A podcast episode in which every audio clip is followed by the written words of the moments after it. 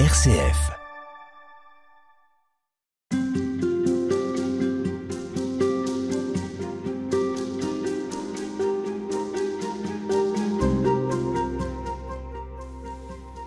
Nous poursuivons l'évocation euh, de l'histoire du sanctuaire de Paris-le-Monial, euh, Père Étienne Kern. Je rappelle que vous en êtes le recteur. Bonjour à vous. Bonjour.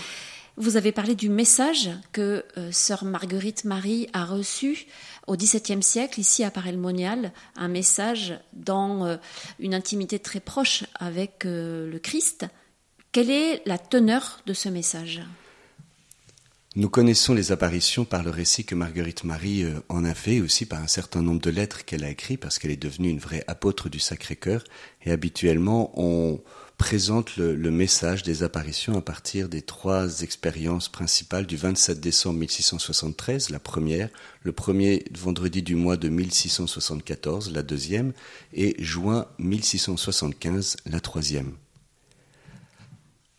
Alors, et le contenu Alors? Du coup, la première apparition, le 27 décembre, c'est le jour de Saint Jean, et elle va vivre une triple expérience spirituelle ce jour-là. Elle prie dans la chapelle, le Saint-Sacrement est exposé, et, raconte-t-elle, il me fit reposer longuement sur son cœur, où il me révéla les secrets inexplicables de son sacré cœur et de son amour. Donc une expérience de repos sur le cœur de Jésus qui ne fait que reprendre ce que Jésus avait dit dans l'Évangile. Venez à moi, vous tous qui êtes fatigués sous le poids du fardeau, et moi je vous soulagerai car je suis doux et humble de cœur. Après avoir, et pendant qu'elle vit ce repos, elle entend ces paroles, si importantes pour nous aujourd'hui. Mon cœur est si passionné d'amour pour tous les hommes, et pour toi en particulier, que ne pouvant plus contenir en lui-même les flammes de son ardente charité, il faut qu'il les répande par ton moyen donc une déclaration d'amour. C'est vraiment ce qui est le cœur du message à monial l'expérience de la miséricorde. Mon cœur est si passionné d'amour pour toi et pour tous les hommes en particulier.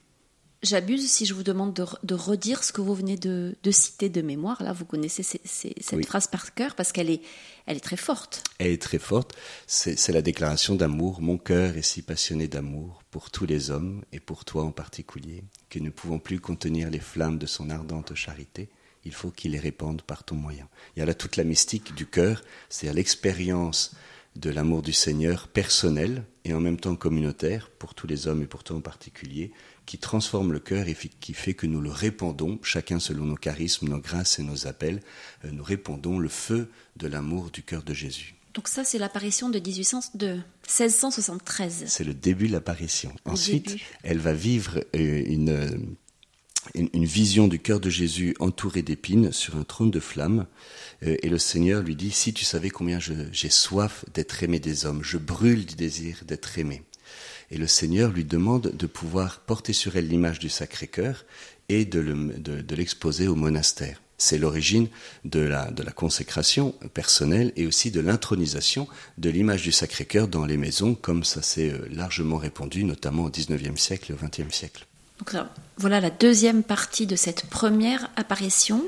Et il y en a une troisième. Exactement, parce que ensuite, raconte-t-elle, il me demanda mon cœur, je le suppliai de le prendre. Il le prit, d'où il le plongea dans son cœur, où il était comme un petit atome dans une fournaise ardente, d'où il me le retira une flamme en forme de cœur qu'il me remit dans la poitrine d'où il l'avait tiré. C'est-à-dire l'expérience d'avoir un cœur transformé, un cœur enflammé en étant plongé dans le cœur de Jésus. Euh, et c'est l'expérience que nous vivons ici à Paray-le-Monial, c'est de se reposer.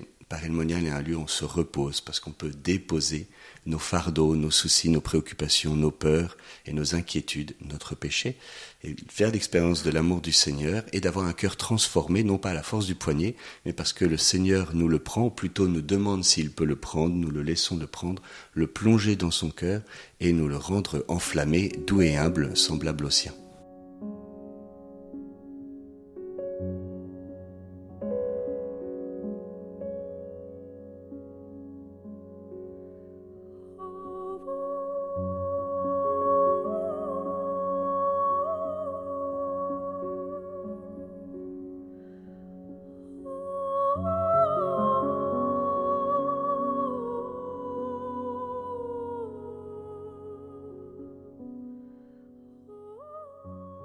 Deuxième expérience Deuxième, Marie-Marguerite. Deuxième apparition, le premier vendredi du mois de 1674. Vous me demanderez de quel mois s'agissait-il On ne le sait pas puisqu'elle ne l'a pas dit.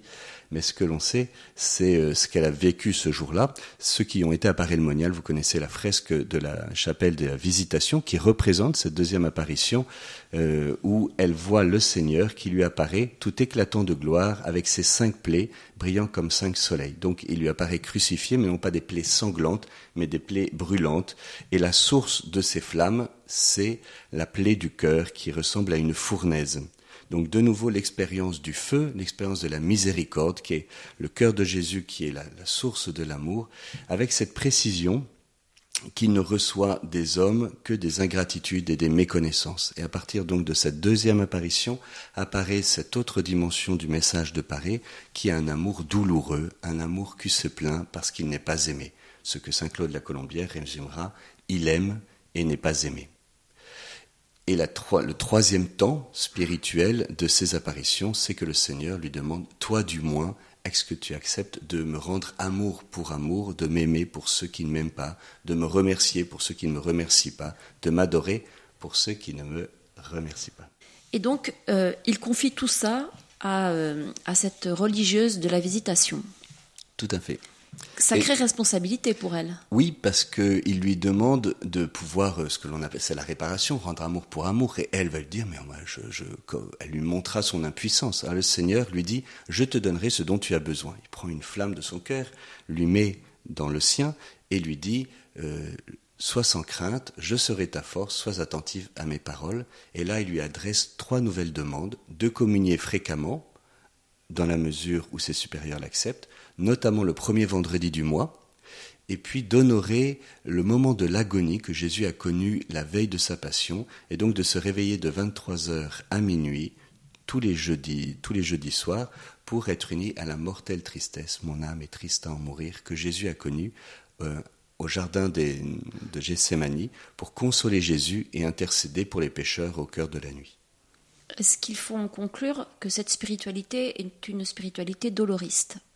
Axée sur la douleur et qui s'enracine, si je puis dire, dans la douleur, dans la souffrance. Alors elle s'enracine dans l'amour et probablement qu'elle n'a pas toujours été vécue euh, sans être euh, marquée par le dolorisme, bien évidemment, aussi bien par les représentations. J'ai beaucoup insisté sur le feu alors qu'on a mm. fait des représentations très sanglantes et la centralité de la déclaration d'amour alors que l'on a petit à petit, à un moment donné de la dévotion au Sacré-Cœur, centré beaucoup le message sur la réparation et on a centré la réparation sur la dimension pénitentielle et même victimale de la, de la réparation et déséquilibrant ainsi la présentation et la manière de vivre la dévotion au Sacré-Cœur.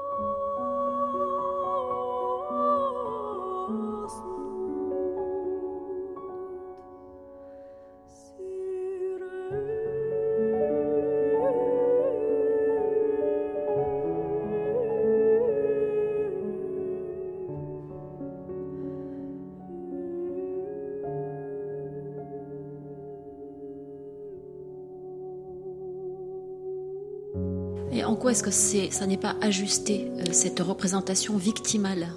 Parce que ça ne correspond, c'est une question d'équilibre dans le message. Il y a un cœur qui a déclaration d'amour, il y a une plainte qui suscite un désir de rendre amour pour amour si on accentue unilatéralement sur euh, la pénitence et l'offrande en victime à la justice, eh bien, on, déséquilibre le propos de, ce qu'a vécu Marguerite Marie, de l'appel de Jésus, et, on, aboutit à certaines euh, dérives doloristes comme celles que l'on a pu voir au nom du Sacré-Cœur, qui est alors que justement c'est l'inverse euh, dans, dans, ce que vient dire Jésus, à une époque très marquée par le jansénisme et où donc les gens ont peur de Dieu, le Seigneur vient rappeler qu'il est passionné d'amour pour tous les hommes et pour chacun en particulier.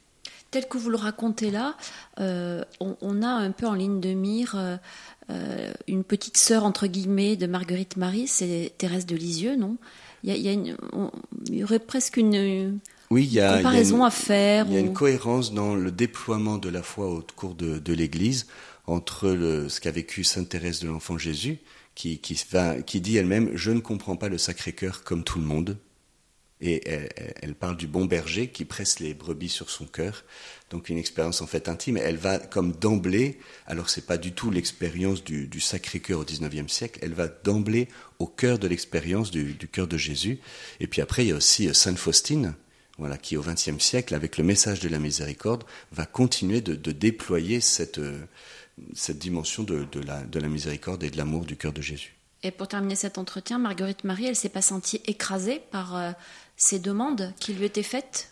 Oui, et le Seigneur lui a dit qu'il l'a choisie justement parce qu'elle est petite, un abîme d'indignité et d'ignorance, tu n'es que cendre et poussière, et c'est pour ça que je t'ai choisi, et en même temps la conscience de la grandeur de Dieu et la conscience de son néant, quelle présence devant le Seigneur, et le Seigneur la relève et lui donne sa force. Après, c'est une femme qui, est, qui, a une, qui a une puissance de vie, une force de volonté, une humilité qui est euh, tout à fait euh, saisissante. Et on poursuit demain. À demain. Merci beaucoup. Au revoir. Música